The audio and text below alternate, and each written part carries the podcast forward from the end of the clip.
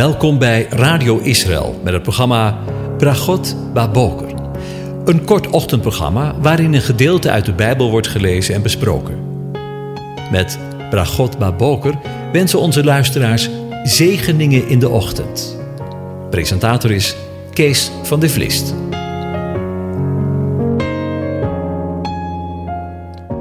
Goedemorgen, Bokatov, beste luisteraars. Vanmorgen denken we verder na over Psalm 105. En daarvan lees ik de versen 30 tot en met 36. Hun land wemelde van de kikkers, tot in de kamers van de koningen. Hij sprak en er kwamen steekvliegen en muggen in hun hele gebied. Hij maakte hun regen tot hagel, bracht vlammend vuur in hun land. Hij trof hun wijnstok en hun vijgenboom. Hij brak de bomen in hun gebied in stukken.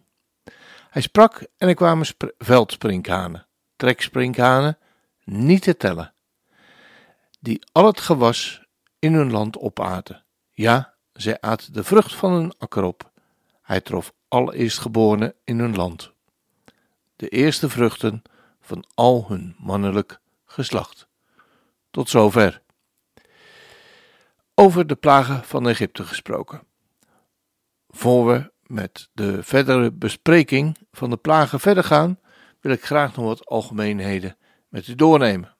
Want deze tien plagen die de eeuwige over de farao en het hele volk liet neerkomen, gebruikte de Heer niet alleen als middel om druk op de farao uit te oefenen, om ermee de vrijlating van zijn volk uit de slavernij af te dwingen, maar ook om aan het hele Egyptische volk te laten zien wie hij is en aan wie de omvang en zijn macht over de hele schepping te tonen.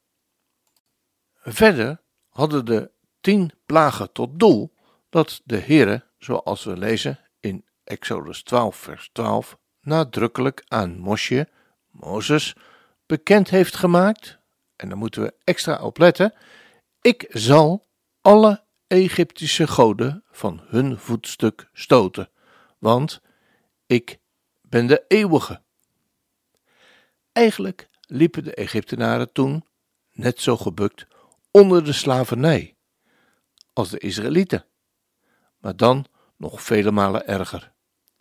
Niet op de eerste plaats als slaven van de farao, maar als slaven van hun eigen afgoden, die zowel alle facetten van hun dagelijks leven als ook hun zielen in een stevige greep hielden.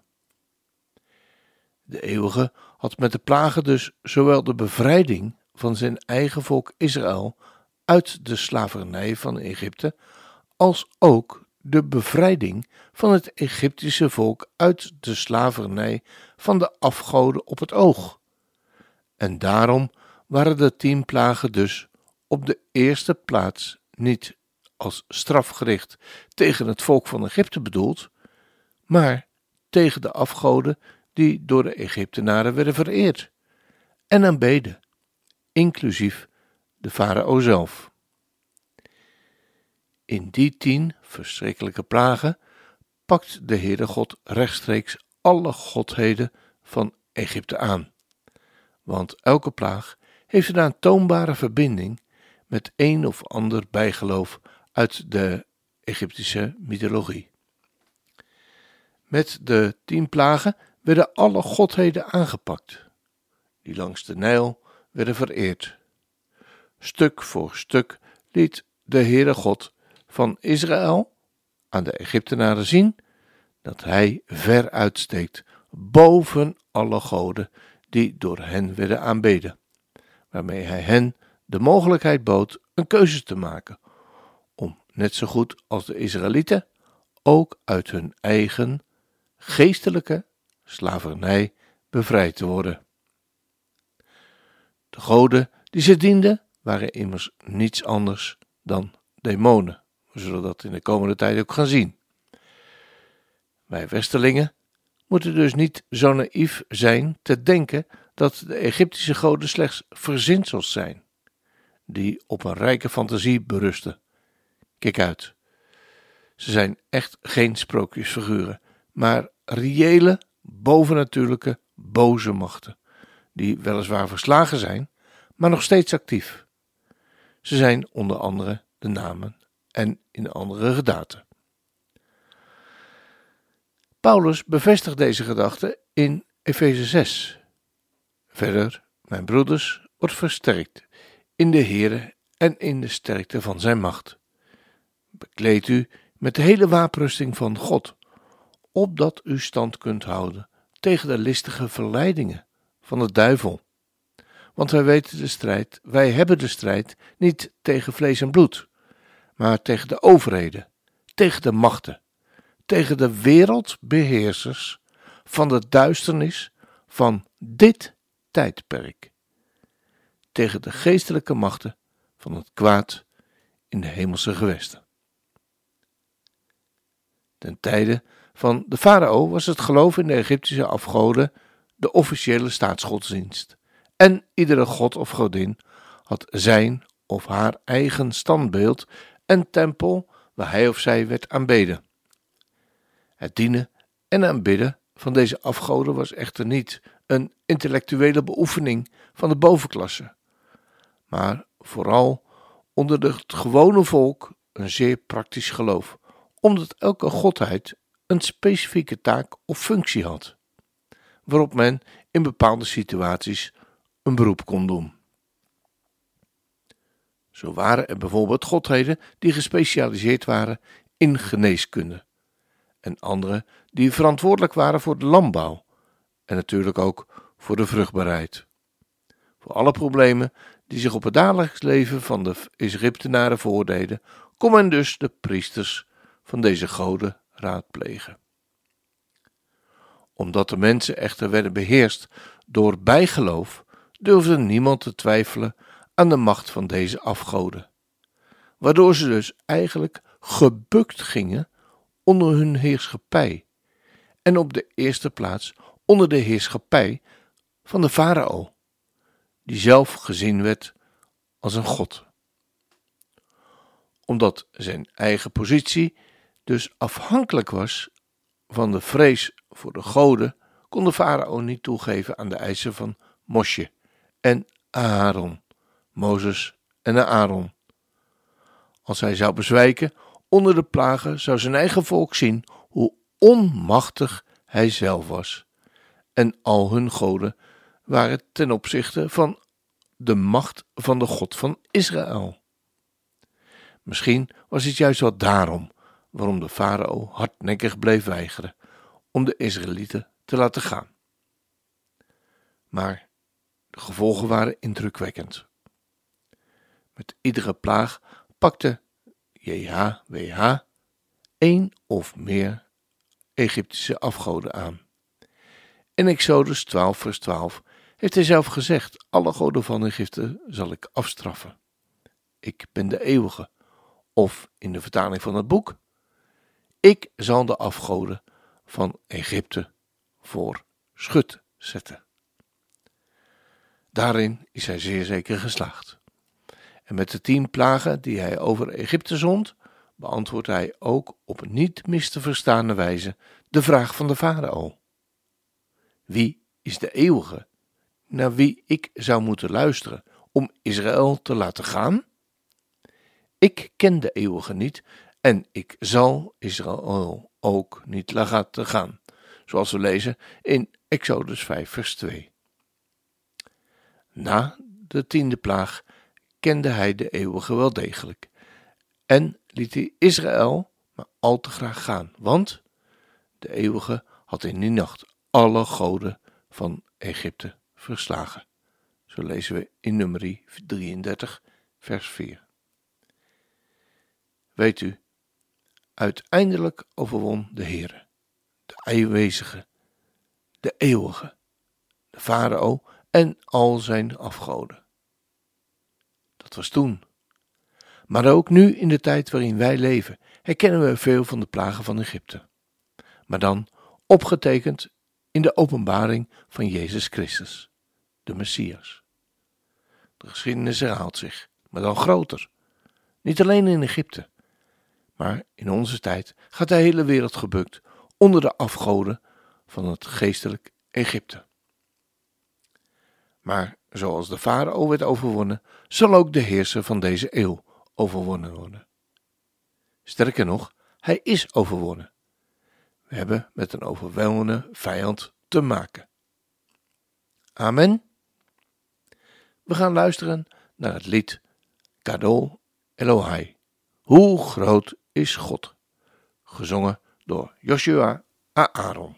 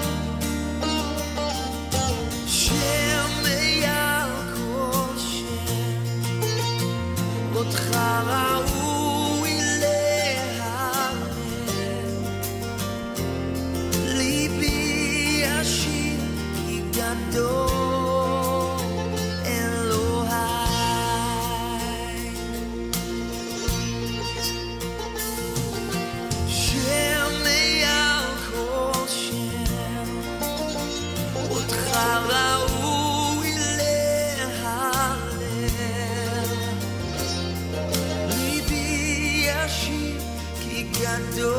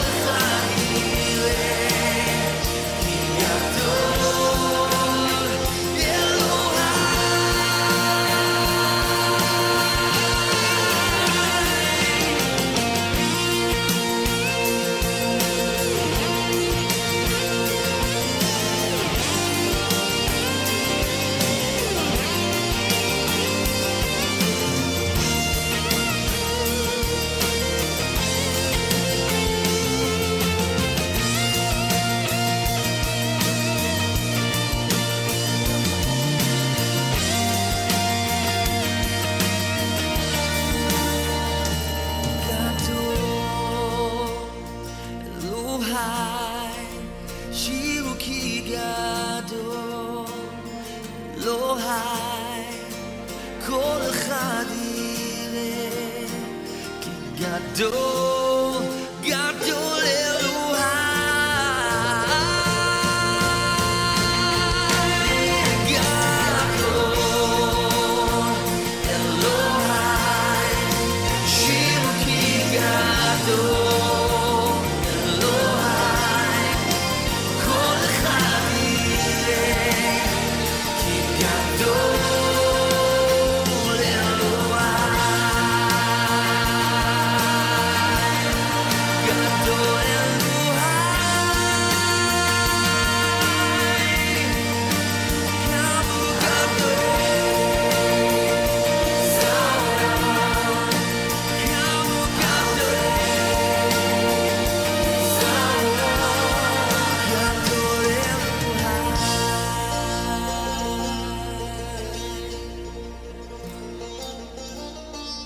Ja, terwijl ik het eh, nummer draaide, zat ik bij mezelf te bedenken: ja, hoe ongelooflijk eh, gezegend zijn wij dat we deze dag mogen zien en uit Gods woord mogen horen dat God, de God van Israël, en ik hoop ook uw God, groter is dan alle afgoden van Egypte. Hoewel we daar soms ook tegenop kunnen zien. dat we dingen niet onder de knie krijgen. Maar God is groter. En dat we Hem daarvoor mogen danken. Hoe groot is onze God?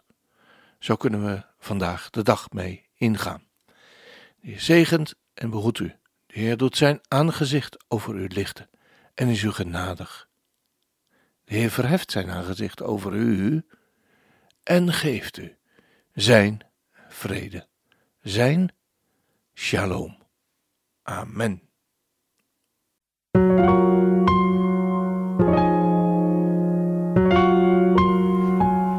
U hebt geluisterd naar het programma Bragot Baboker.